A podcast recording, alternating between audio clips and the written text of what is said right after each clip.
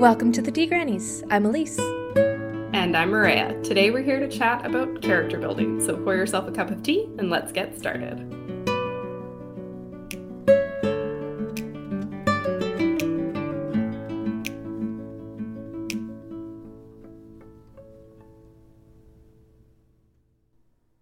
One. I'm not listening to anything, she is saying. Her lips are painted cherry red, and they're opening and closing, twisting left and right with words she means for me to hear. There's a smudge of lipstick on one of her teeth, and if it weren't for the fact that she had just fired me, I might have told her. But now I will keep it to myself and hope that it comes to haunt her later on. Are you listening to me, Claire? No, I wasn't. I was picturing how it would feel to run my keys alongside of her car. As soon as she told me that the company was letting me go, her words had stopped making sense, and all I could hear was a high pitched buzzing sound that might have been coming from the plug under her desk, or maybe from my imagination. Sorry? I put on my sweetest voice, laid on thick. I am mocking her, but I'm not sure if she can tell. There's a clock above her head. I watch it tick each agonizing second by, one by one. She smiles, and my attention goes back to the tooth with the lipstick. I smile back at her. We really appreciate everything you've done for the company over the last four years. I'm sorry it had to end this way. Suddenly she's standing, and I stand too. She pushes one hand forward for me to shake, as if we are friends. I shake it because that's what you're supposed to do in this situation. Please feel free to use me as a reference for future positions. I would be happy to give you a glowing review. This is the part where I'm supposed to thank her for her time, for the years we spent working together, but I can't do it. I'm still thinking about keying her car. I nod. It's the least I can do, and that's what she deserves. The least. I grab my things, and I leave the office for the last time. I make sure to walk past her car on my way out. It's cherry red, just like her lipstick. So, overall, I thought this was a great introduction. Uh, as you all know, I love being dropped right into a scene. And we get that here where the main character is being fired and her internal dialogue is pretty relatable. I liked it. Mm-hmm. the cherry red lipstick and the car comparisons were very, really well done, and it gave us a good, clear picture of the boss. Um, and we get quite a few things in the first page. We get that our main character is named Claire She's been let go from a job that she's been at for four years, and she's pissed off but too polite to have a fit about it. So I love the detail about the lipstick on the boss's teeth and how she didn't tell her. I thought that was perfectly petty, you know. Who hasn't wanted to do that to someone? Um, and yeah, we we do. So while we get a lot of good good character from Claire, we're kind of missing something. Like I, I feel like uh, we just need a line somewhere in the first page here where we learn a bit about like what her career plans and the trajectory is like was this her dream job mm-hmm. was this like uh, she's just doing it because she has to pay rent but now she's pissed because now she's sure. gonna have to job hunt um Stakes. is she mad because yeah is she mad because the boss is casual but she doesn't actually care about losing the job that much so just an easy addition that would give us a little bit more about Claire and kind of where we're going with this whole story as well. Mm-hmm. Um, that's the only thing I would have needed to hook me before the end of page one. Why does it matter so much that she's been let go, and why is she so angry about it? But aside from that, I love this. I thought it was really well written and uh, mm-hmm. really solid first page. Oh yes, agreed. the The opening for this character is killer. It's brilliant. It's perfect for this mm-hmm. episode. Um, and so, like like Maria said, we get quite a bit in this first page, and most importantly, you can probably hear this coming from a mile away. We get immediate empathy for Claire. Like that comes in pretty much right away. I was feeling, I was rooting for her. I was feeling for her. I was like, ah, she lost her job, and that really sucks. And it sounds like it was probably unfair, or she at least considers that this is an unfair dismissal or a, not a good way to go about it. So immediately I'm like, yeah, let's go key this woman's car. Let's do it. I'm, I'm, I'm there with you. but um, I think I think Maria's suggestion about adding a beat about why she's so angry would drive it home that much stronger. This already packs such a good mm-hmm. punch, like it's really strong. It's really just polished and ready to go. Um, and I love how much I'm rooting for her after a couple brief paragraphs. But yeah, with that that additional piece of stakes like what does this mean for her? Is it actually a big deal? Is she someone who's a bit more petty and she thinks it's a big deal but looking at it realistically it actually wouldn't be? We don't know that. We don't have that um, that intuition because we don't know her well enough yet so that might add a little something. Um yeah what else do i have to say here? The descriptions really hooked me. Um i really enjoyed the the red lipstick and the color of the car. That's a really good visual and it tied together super well um, and I also appreciated how the opening paragraph it draws you in with description. It is purely description, but it also provides a very clear emotional stage for where Claire is at. Like it's not just mm-hmm. describing a scene and painting a picture; it's also giving you emotion and more value. So I really enjoyed that effect. But like it's very clear from the right from the get go that she's not enjoying this meeting and things are only going to get worse. So this sets a really good tone for the submission as a whole and it makes me want to it makes me want to join her in petty retribution. So uh, even though I don't know what we're getting revenge for, I want to do it. I want to get the revenge because it feels justified. Um, yeah, and I made a few suggestions for wording and phrasing changes to make a few of the sentences flow and land better. But yeah, I just really enjoyed this piece. I think it's brilliant.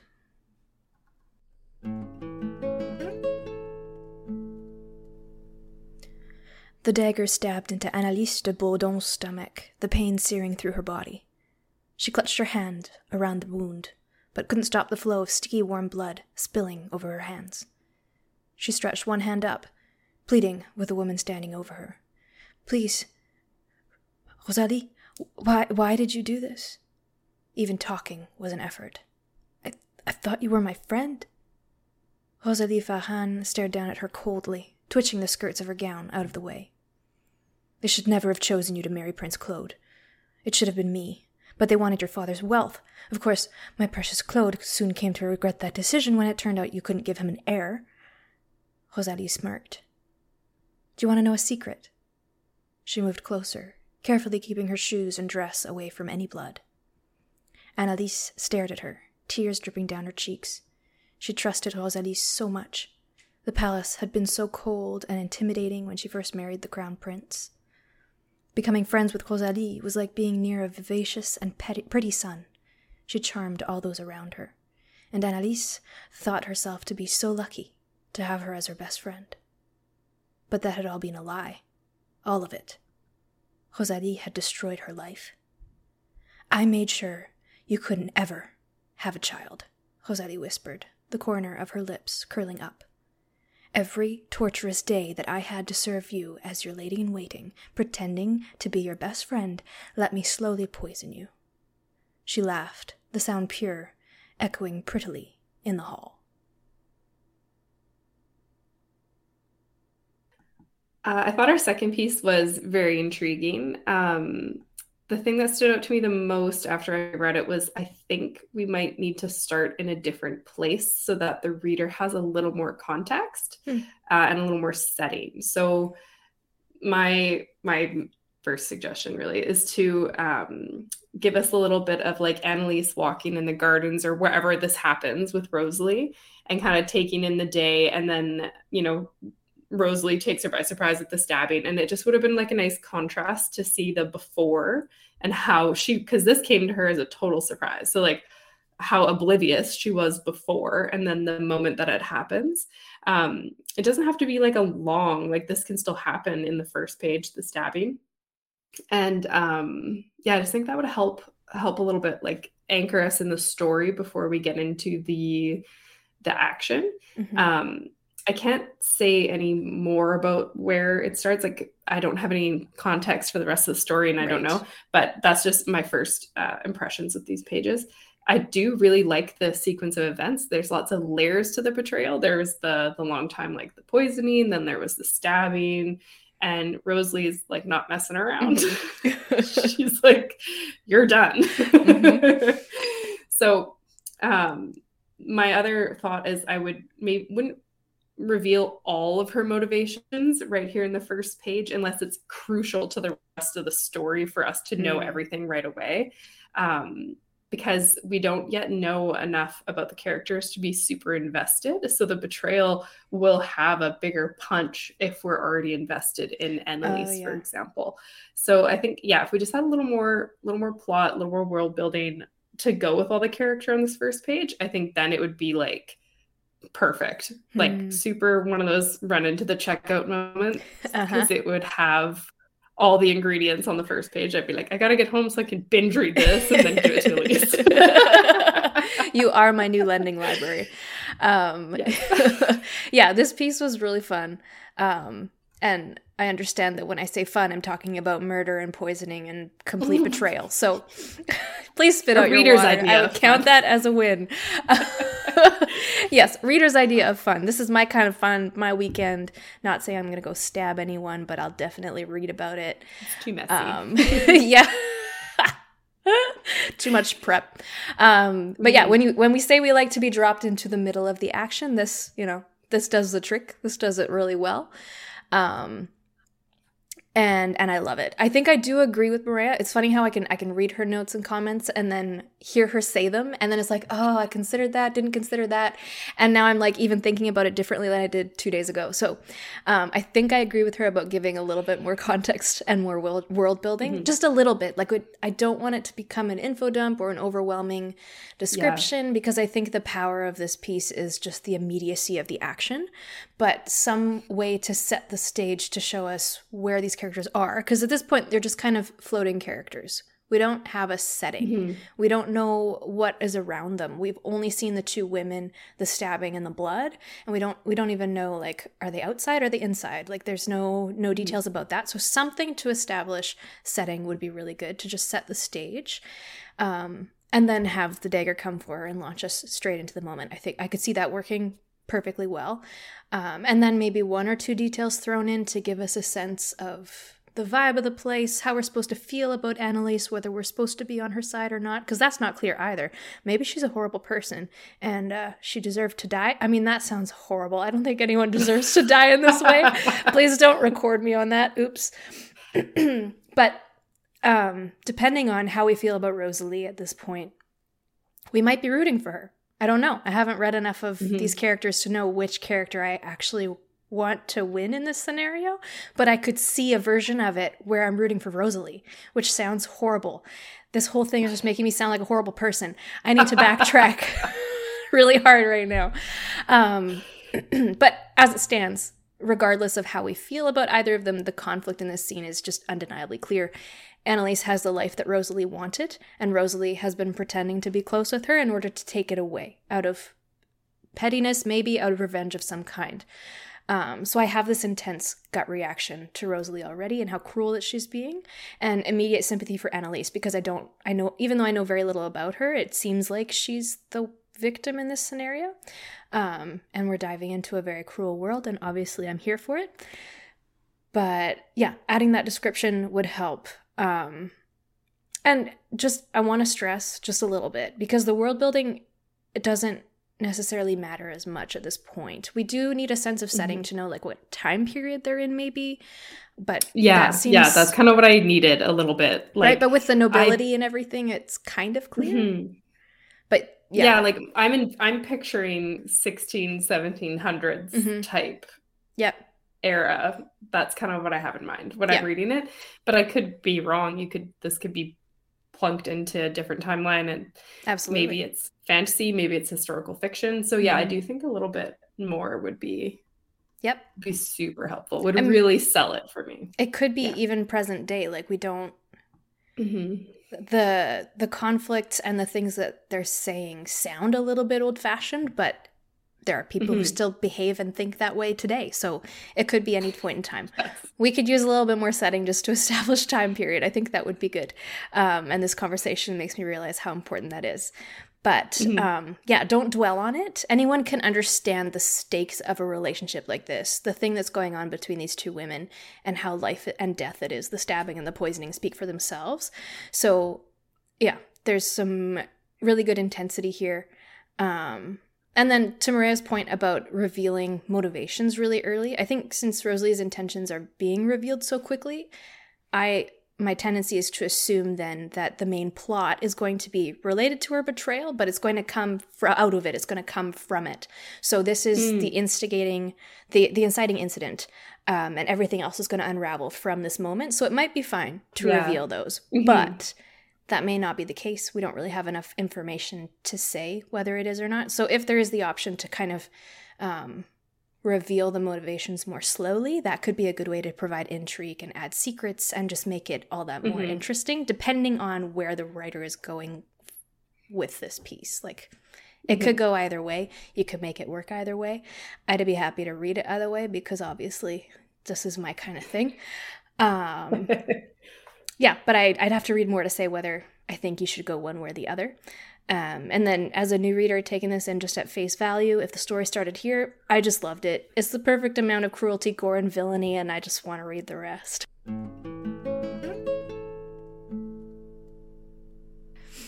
Okay, so I feel like I feel like both of those pieces were really good for this episode. We don't we don't always get the uh, the pieces that suit the topic that we're going to talk about. So when they do, like I think last time with world building, it worked out really well, and this time with mm-hmm. we're talking mm-hmm. about character building.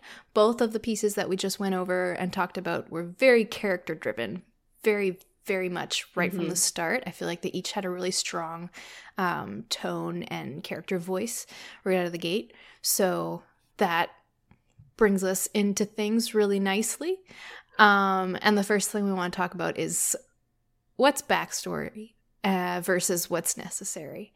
Um, which, when you're starting a story, you may not know. You may not know that yet because you don't know where the story starts. If you're a pantser like me, you have kind of this vague idea yeah. of a person. Um, and with one of my recent projects, I was I was writing, I was writing these chapters, I was doing really well. I got a whole bunch of words in, and then I looked back and I was like, oh, all of that is backstory. All of it. The story doesn't start oh, no. in any of that. It starts way over here. So now I have this big, massive time jump too that I got to cover and figure out what happened there before all the backstory and between. And oh my God. And I figured it out. But initially it was like I was doing so well. I was on this roll. And then I just had this crash of realization and it was awful. but once you know, you can move forward and it's brilliant. So yeah, I mean, and that goes for whether you've got your story outlined from start to finish or you're fly by the seat of your pantser, um, like we are. Backstory mm-hmm. is is really important. It's crucial to the character arc of each character. It doesn't matter if they're a side character or not. It doesn't matter if they're a protagonist, antagonist, whether we like them or not. They have to have a history. They have to have a reason why they're there, or else they won't be compelling.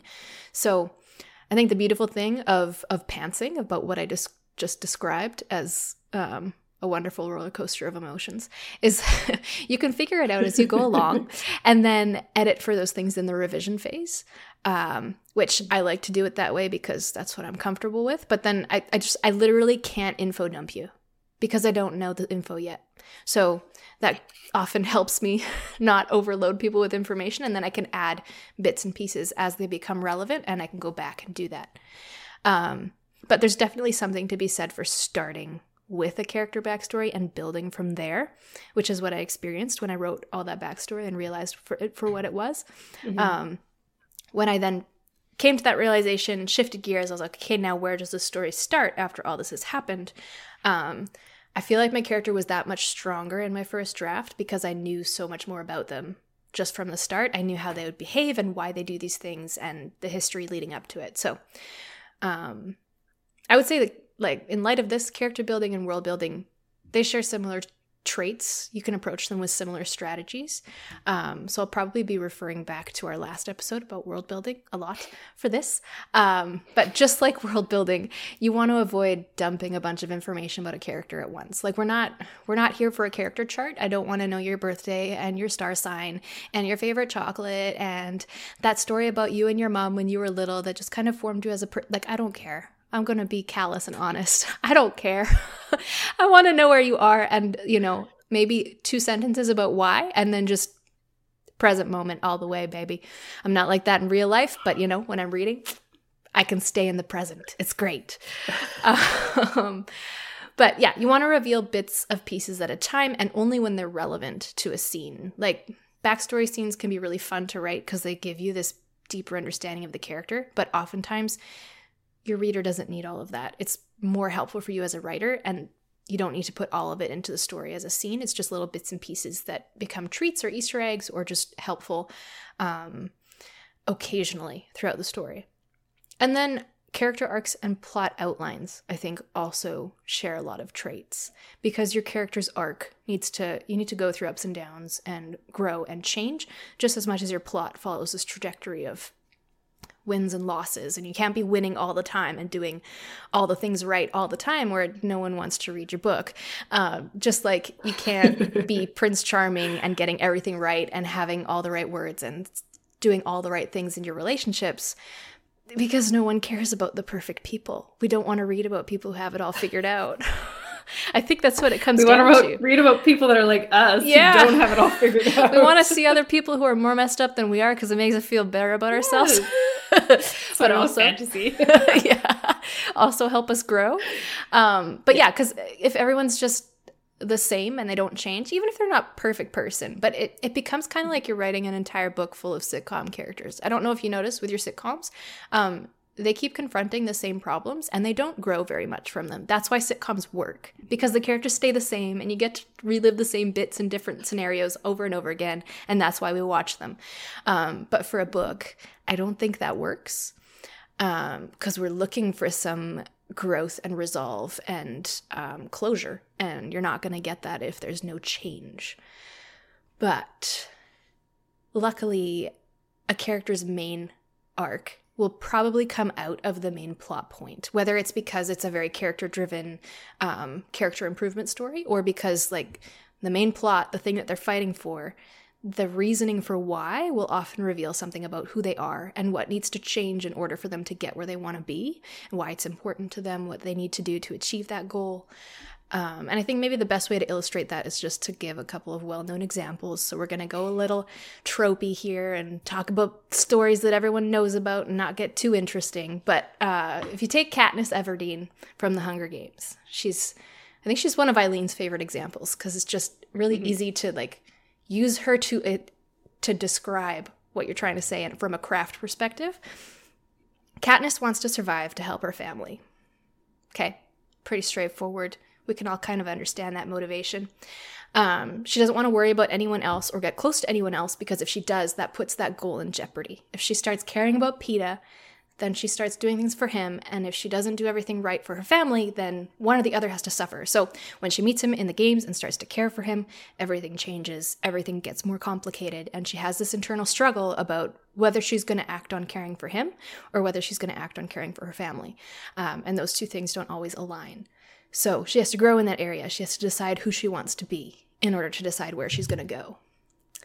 And then the other one that I thought of really quickly off the top of my head um, and I'm kind of embarrassed that Katniss came before this one, but in The Lord of the Rings, Aragorn, the Ranger, wants nothing to do with Aragorn the King. Like, he doesn't want the leadership that his birthright in Gondor gives him. It's not something he's ever really wanted. And at least in the movies, he has to go through a hell of a lot of soul searching um, and a big attitude adjustment to get to the point where he's willing to take it on. Like by the end of the three movies, he's the king of the whole damn place. But from the beginning, he's like, I don't want that. Don't call me king. Don't put me in that powerful position. Like he he does not accept that when Boromir first confronts him about it at the council. He's just he's not up for it. Um, but by the end of it, he has completely accepted it. So he has to he has to go through a whole lot of character growth in order to get to that point. Mm-hmm. Yeah, those are the best examples ever. I feel like everyone at least has seen the movies of that. Perfect. you know what we're talking about. Yeah. Um, but yeah, so I think it's important to know your character's backstory. But yeah, you don't have to give the reader a play-by-play. It's kind of like mm-hmm. if you met, you just met someone, and they're like, "I was born on this day, 1963, and my favorite cereal is Cheerios because I'm dead inside." And you're like, "Okay." Um, I was just kind of wondering if you knew when the next bus was coming. Yeah. like, sure. it gets a, it's a little like that. Uh, yep. Uh, but you, it's that whole thing. Like, remember that the reader is smarter than you think they are. Mm, so yes. you don't have to reveal everything at once. Yes, so, absolutely. Um, kind of like in that the second piece we critiqued today, like we could have used a little more at the beginning, so we had the context for the betrayal, but we don't need all of it. We don't Mhm. need the whole Mhm. year's worth of time that she's been trying to get pregnant by the prince and all that stuff. We don't need all that. Yeah. We just need a little bit. Yeah. Right?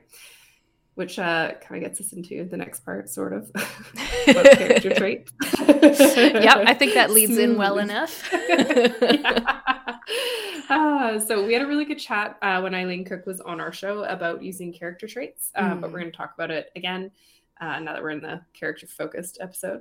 yes. So uh, a lot of writers tend to write their characters' good and bad traits as separate things, but they're not. Just think of any human Mm. you know.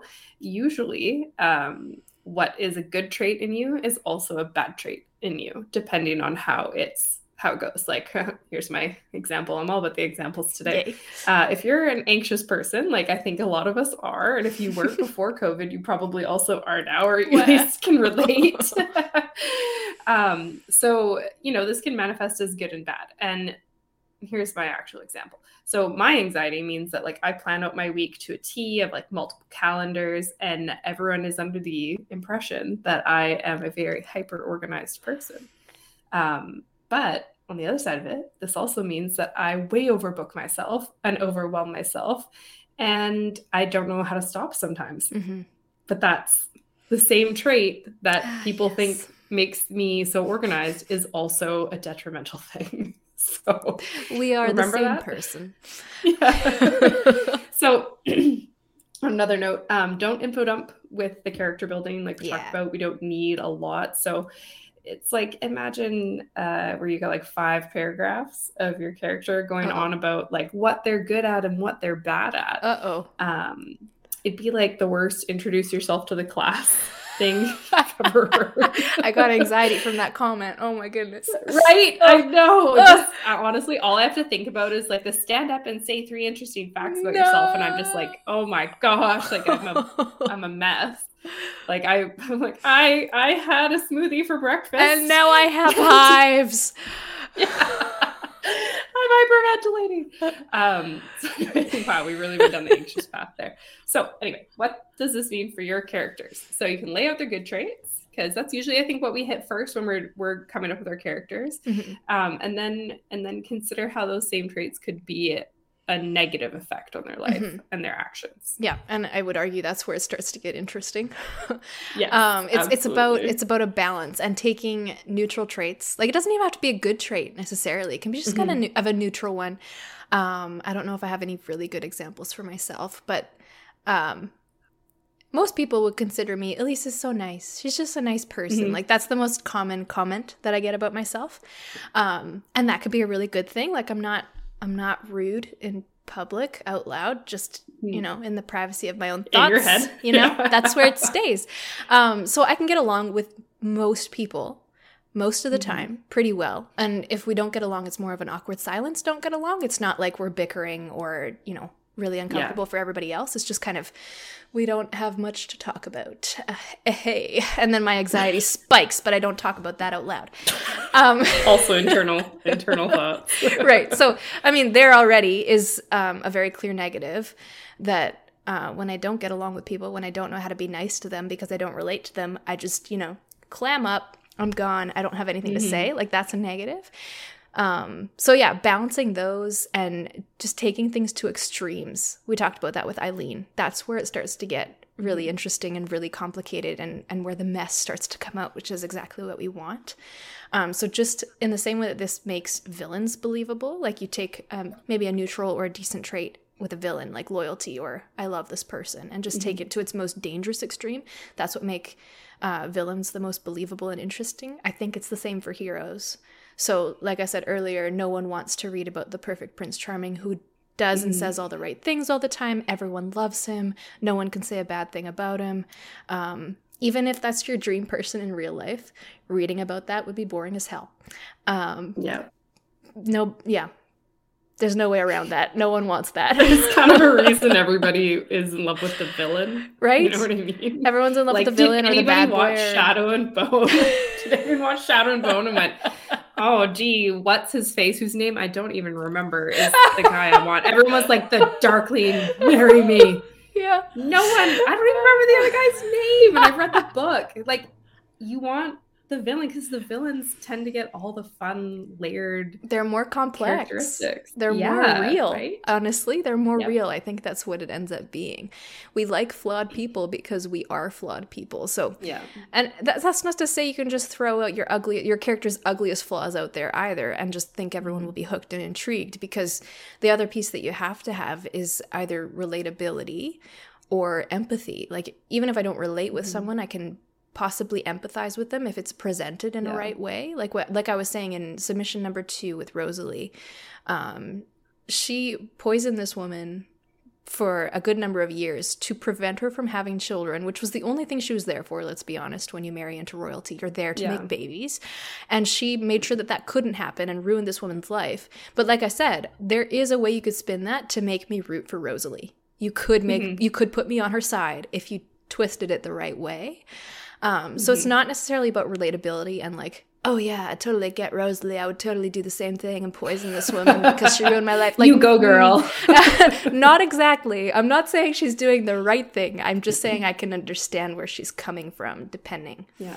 So, so we have to care. We have to care about the character, even if they kind of suck, even if they're a terrible person, Mm-hmm. and we'd never want to be friends with them in real life. Because you know, as much as we hate reading about perfect people, we do look for perfect people to attach ourselves to. And hopefully, learn from them by osmosis.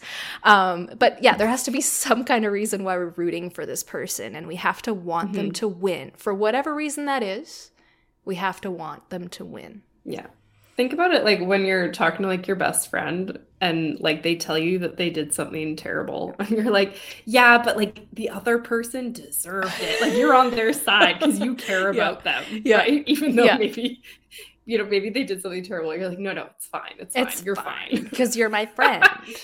Oh, yeah. right? And like, so you gotta envision that for your characters too. Like, even in the first submission, like we're totally rooting for Claire. Like, how dare she get fired? Like, this sucks. But it could be that she sucked at her job. It like, could be. sucked at her job.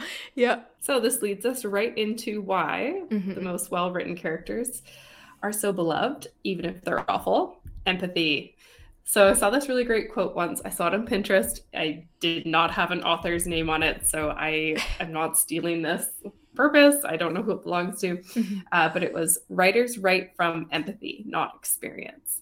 Ah, And I think that goes for building your characters, not just their interactions. And just because you've never experienced, you know, for example, like the loss of your partner, doesn't mean that you can't use it in your story. So you can use what experience you have and the whole like how would you feel in their shoes exercise. Um, not sure if anyone else's parents were big on that one growing up, but that was how my mom taught us how to be empathetic, and it worked sometimes a little too well. like I should stop being nice to people who aren't nice to me just because I feel bad for them. uh-huh.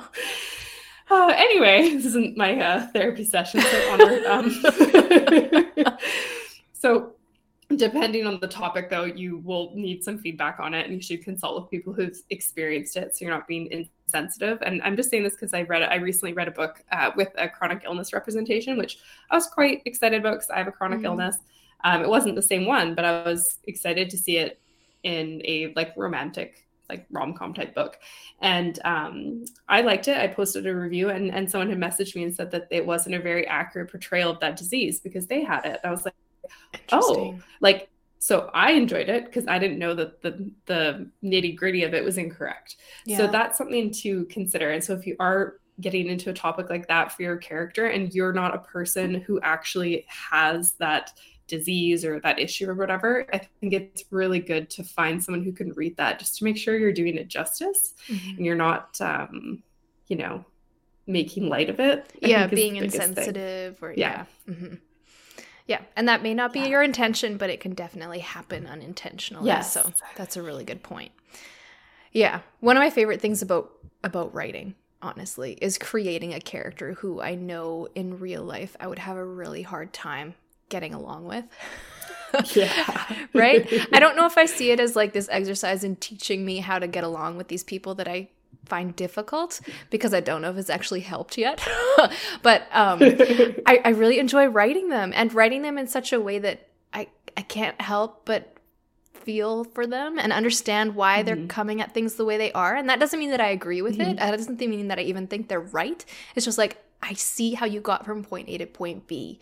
If I was in that situation, mm-hmm. I may have done the same thing. I understand why you did it, even if it's not the best decision. Like, this is why I love reading. This is, oh, it's just, it is the pinnacle reason. I go about my life and my day thinking, this is why I like so and so, or this is why I hate this person, and we can, we just can't get along and it won't happen. Like, we, we, generalize mm-hmm. those things. And then I pick up a book and a character who has every trait of that person in my life I was just thinking about. They pop up and suddenly they're my favorite character. And suddenly I'm cheering for them and I want them to have everything they want. I want them to win. And I think mm-hmm. that gives me hope for humanity. It shows me that yes, we can change and grow. We can stop hating people that are different from us. It takes a lot of work and it's not going to be solved by reading one book, but we can get there. Mm-hmm. And that, yeah, that is a beautiful thing. Take some self awareness. Some people are determined right. to never get there. yeah. Yeah, but, you can you, know. you, can what is it? You can bring a horse to water, but you can't force it to drink. Um Yeah. Just had to get kind of a little cliche in there because we need those. Um, but anyways, moving forward from there, in addition to that, the reason that empathy works so well is because because it does exactly what your mom taught you it does. It makes mm-hmm. us feel what the character is feeling, even if we don't understand it fully. And yes, we need to talk to someone who's actually experienced it to get a full mm-hmm. picture. Um, but it makes us begin to understand some of the facets of what it's like to walk in their shoes, to live in their skin. Mm-hmm. We get to start to understand the deepest parts of them, and that's what makes them so compelling: is their inner world, their inner thought life, their inner conflicts, their hopes and dreams. Um, when we start to empathize with someone, that's what we're really caring about. Yeah, and every every character, just like every person, has an inner conflict. Um, and it's usually something that they're going through while the plot's kind of taking us through the external conflict. Not always, like in a lot of character driven stories, like that's not the case. But for example, again, I'm on the example train today and I'm not getting off yet. Um, use a romance novel that I really love as an example uh, Devil in Winter by Lisa Kleypas. Mm. If you haven't read it and you like romance, you got to read it. But that is not the point of today's episode. Anyways, so Evie is our main character and she elopes with Lord St. Vincent, and it's a marriage of convenience for them both. So, since this is a romance, uh, one of Evie's main conflicts is her feelings for St. Vincent and what she wants and expects from the marriage. Her external conflicts are succeeding at the elopement, being free of her abusive relatives, and nursing her father on his deathbed. So, just with that information, there's a whole wealth of backstory, and it's introduced really well in this in this novel. I absolutely love it, and you get a bit of both. And by the end of the book, both of those conflicts have been resolved. Mm. That favorably, sounds, obviously, because it's a romance. That sounds very spicy, and I really want it. It now. was spicy. I was like, "This is great." okay, another one for my series. endless list. Excellent. Yeah, exactly. okay, so we've talked about internals. We've talked about, you know, how people behave and what they're like, mm-hmm. but we haven't talked about what they look like. And yeah, we're getting purely physical here. Uh, so so the last thing we want to tackle is character descriptions. Uh, if you couldn't tell what I was alluding to, and I wasn't sure if I'd have much to say about this topic because I'm pretty sure this is my least favorite part of character creation. Yeah, it's mine too. describing the actual people, because um, I my default is like it doesn't matter what they look like. I just know what they act like, and that's what I care about. But, Faceless blob in my imagination. it does matter, um, and and if you're, yeah, it does matter because, like, if you've read the first pages of any of my stories, you know that at a certain point, most of my readers get confused and be like, wait, how old is she? What does she look like? Wait, I thought she was taller. Wait, is she human? Yeah, so I've gotten questions like that, which is obviously a problem. so it's important. Um, yeah, people need to have a visual picture as much as they have kind of an emotional one of each character. Um, so I was, as I was thinking about this, I got thinking about um, my own experience with character creation. And if you're not much of a nerd, I apologize because the next 20 seconds will make absolutely no sense. Um, but video game nerds and RPG nerds, if you've ever played Dungeons and Dragons or some kind of role playing game, or even a video ba- video game based on RPG concepts, um, you know how crucial character creation is. And like some people, that's their favorite part. They just want to sit in the character creation screen and change the hair color and change the eyes and decide what their character's going to wear and give them a name. And it's like, that is the pinnacle of video game happiness for some people. Um, that's where the whole thing starts. That is not where I like to stay because I want I want the sword and I want to start killing things. But you know, to each their so own. Violent, stabby stab. it's a theme this episode. Uh, you're getting to know the real me um, in my head, the one that I don't show to the people because I'm too nice. So. Um, so, anyways, before you sit down for an RPG or to get good at killing dragons in Skyrim, you have to start with three crucial things. And I think this applies to stories as well. So, first is what they look like. It doesn't necessarily have to be immediately described, but it needs to be within the first couple of pages for sure. The second is what their name is and a bit about who they are. And the third is why they're there. So, that's where we get into motivation and emotion. But that's not to say starting with the day the character was born and every event that got them to this moment. Like, yeah, 1963 and Cheerios, we don't need to talk about that. Um, but what happened in the last couple of days or weeks or the last couple of moments, the scenes that we didn't see immediately before this scene um, that brought us to where we are when we dive into the story. So I'm going to go back to Skyrim as a video game example. And if you haven't played it, it's just you're a character with a sword and you kill dragons. If you like dragons, I'm sorry. That's just that's how it works. It. Okay. Um, so I love this game as a character introduction exercise because they do it in a very particular way. So when you start the game, you're dropped into the middle of a scene and you're seeing things happen from a character's perspective. You look down at your hands, you're riding in the back of a cart, horse-drawn carriage. Your wrists are bound in front of you and you're sitting with a few other prisoners. So that's you're dropped into this moment. And then you're riding along for a while, you start chatting with one of the other prisoners or they start talking to you because you don't actually talk back. That's how video games do things. Um, and so you start to learn a little bit of the about the world and the backstory, and um, and you find out that why you're captive with these other people, a little bit of how that all happened, and that you're headed for your very own execution. Yay. Um, the cart arrives at a town. Prisoners are supposed to be gathered in front of a chopping block to get their heads cut off. And your character jumps out of the cart, and one of the captors in front, who's like calling you out of the cart to line you up, is looks at you and is like, "Who are you?" Cue the character creation screen. So the next thing that happens is you get the screen that loads and you get to pick your name, your race, and then you get to nitpick every single little detail of your character until everything from the size of their eyes and the curvature of their nose is down to your exact specifications. Like you can literally play with the width of it. You have this little slider on the side. You can t- I want it to be exactly this wide so that my eyes are spaced exactly this far apart so that when they open and they're red, it looks really cool. Like you can get really intense about it. Really specific. Not saying that that's what I did, just saying that it's an option. Bringing us back to the point of this whole conversation, when I think about turning this into a writing exercise, my instinct is to say that that's way too much detail, way too much. Uh, and that may be true. But this is exactly why, with every story that I write, like I was saying, my beta readers get into the first few pages of the story and are immediately confused about who my character is and what they look like because I, I think it's too much information and I don't put any of it in, except like blue eyes. Okay, but anyone can have blue eyes and they can look like anything. Blue eyes is not a helpful descriptor. Not specific. if anything, like it's the one I pay the most attention to, but it is the least helpful descriptor that I can possibly give is the eye color.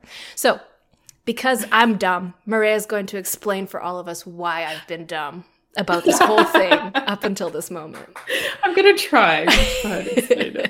um, so this is a good writing exercise. I think even if you're in your second draft and you're like, wait, maybe I don't have a clear picture of what my character looks like. Because um, I've done that. I do that every time I write something.